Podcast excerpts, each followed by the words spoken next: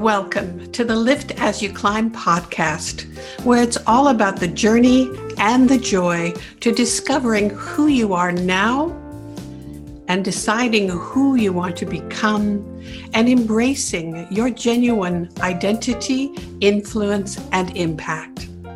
In each episode, we'll explore how life's experiences have prepared us for what we choose to do next and how to create our encore write our own script, and star in the next stage of our lives. I'm your host, your next business strategist and transformation catalyst, Isabel Banerjee.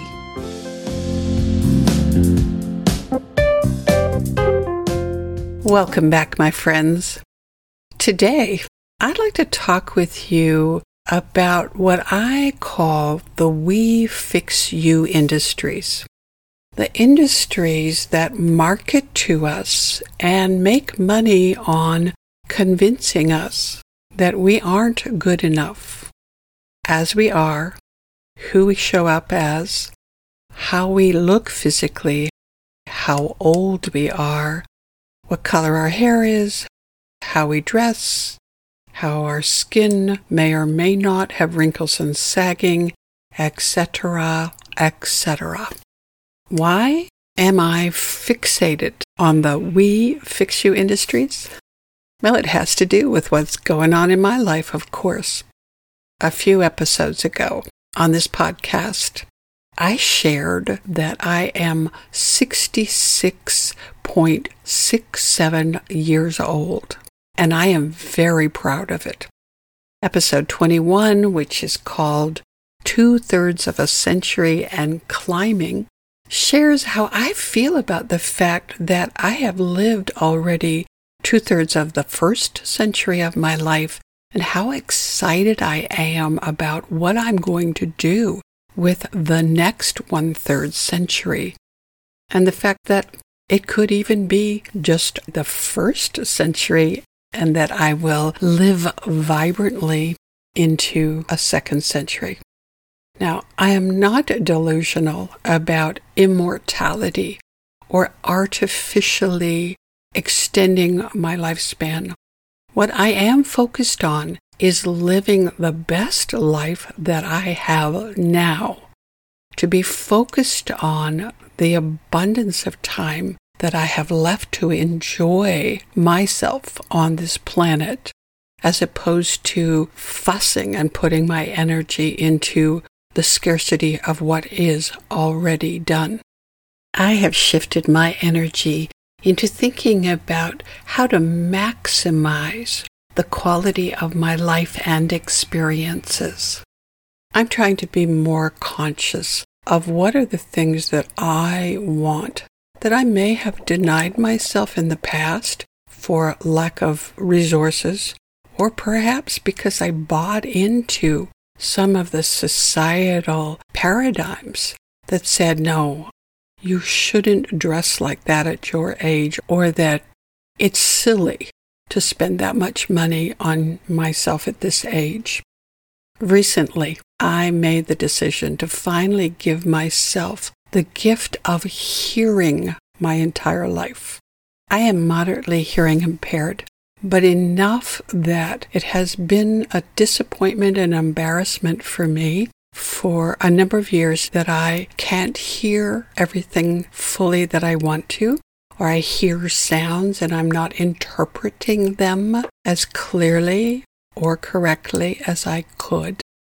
So I made the decision to purchase hearing aids. Yes, I'm saying it out loud. I'm proud I'm excited about the fact that very soon I will be wearing the latest technology to enhance my hearing and my participation in my own life. Perhaps a few decades ago, I would have been like a lot of society and I would have thought, oh, how embarrassing, how tragic for her that she has to wear hearing aids something that we've relegated to the very old, the very crotchety members of our society. No more. let me say no more. Why wouldn't I now want to have assisted hearing? It's possible for me to have the best cell phone technology and the best music system so that I can hear the richness of sounds in my life. I don't want to miss anything valuable anymore. I want to be able to hear all the notes in music that people are saying around me. I want to be able to hear my grandchildren whispering and giggling. And I want to hear my friends sharing their dreams and hopes and how they are lifting and climbing. This decision to get hearing aids and to change my thinking about how I think people will perceive me as a woman at my age has caused me to really open up and examine a lot of other stereotypes and paradigms that exist about aging.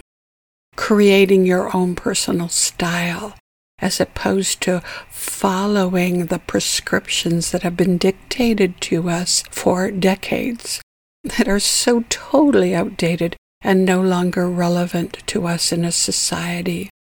I really shifted my thinking about how the We Fix You industries are wrong in their approach to marketing to me. I'm not interested in them talking down to me or marketing to me by making me feel like I'm not enough, that I am defective or flawed, or that I will be valued more in society if I'm nipped and tucked and polished and tanned. I'm actively working on examining the beliefs that I've been influenced with, I've been holding on to too long, that suggest that as a woman who is aging, that my value is decreasing and declining. The cool thing about being an evolutionary woman and challenging yourself to grow is that a big part of that process is unlearning things that have been programmed into us and just been accepted as the truth for a long time. No doubt I'm going to surprise myself, probably even shock myself along the way as I come to terms with the fact that I have been as guilty as many in perpetuating the success of the We Fix You industries and buying into how they affected what I thought about what I needed to fix about myself. The good news is that I don't have to do this alone. I've got some great friends who are on this path with me as well. And there are more and more women that I can turn to as role models and examples of how to live a full out, vibrant life without conforming to someone else's photoshopped and filtered version of what it means to be a successful woman in the encore stages of her life. One of my inspirations on changing my attitude about my own aging has been Ashton Applewhite. She's the author of a manifesto against ageism called This Chair Rocks. I'll put the details on how to find that book in my show notes and I highly recommend that you keep a copy of that on your bedside table. A particular statement that she made was really a catalyst for me to examine my own thinking. She said, Ageism is a prejudice against our own future selves. Powerful. Think about that. We own the responsibility to change our own perceptions and attitudes about who we are at any age. And it is within our power to reject any of the previous thinking and stereotyping that no longer is relevant in our society today. So here I am, unlearning and relearning and writing a script for myself for the future I'm starting my own re education. I'm going to re examine everything that I've believed up until now and the bill of goods that I have been sold and imprinted on my own subconscious. I want to reevaluate my attitudes around what's appropriate for me at this age and at any age. And I'll start by looking at those through the filters of my five senses. Since my senses are unique to me, and the combination of them make it even more dynamic and personal, I'm going to choose the products and services going forward that support me to optimize, maximize my senses and how they contribute to enjoying the most robust, joyful life that I have. The five senses are sound, sight, taste, touch, and smell. I've already shared with you one of my decisions about sound and how that contributes to my enjoyment of my life. Sight for me is about seeing all the colors of my life. Taste, flavors. I want to take a big, juicy bite out of the world and experience all of those flavors. Touch I'm a very physical person. And so textures and the sensory feeling of running my hand over a fabric. But in the other context, also my ability to reach out and touch and connect with humanity is vital. And then finally, smell. Aromas connect with memories and making new memories to be able to recall special memories relating to smells in my life are very important. After all, these senses, these abilities contribute to my ability to live my legacy and to have an impact on others. I'm serving notice to the We Fix You Industries that my dollars will only be spent on products and services that enhance and improve my senses and increase my enjoyment of my life. Don't waste your time trying to market to me like I am an aging teenager or a doddering old fool. Remember, there are millions of baby boomers like me that you can serve by smartly investing in the products and services that we want. Thank you for joining me today. And if this topic piqued some interest for you and you want to think a little more about how we influence and how we change views of ageism, I welcome you to listen to episode number three of the podcast called Expiry Date. It goes a little further into how we shift some paradigms about our value and whether we have an expiry date. Well, goodbye for now. I look forward to talking to you next week.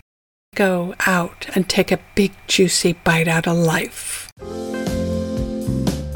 Thank you for spending this time with me. I hope our conversation added value to your day and expanded your vision for your legacy and impact. Please join me in increasing my impact and expanding my reach to more people by sharing this episode on social media or leaving a review on Apple Podcasts. To catch all of the latest from me, subscribe to the show on your favorite podcast platform. Connect with me and others in my community Facebook group, the Lift as You Climb movement, where you can engage, be inspired by, and grow with a tribe of like minded people. As I evolve as a podcaster and a spokeswoman for collaboration and economic empowerment, your input and feedback are especially important to me. I welcome your suggestions and questions to hello at theencorecatalyst.com. Until we meet again, please remember that your success may be the foundation to someone else's. Together, we can raise success ladders around the world.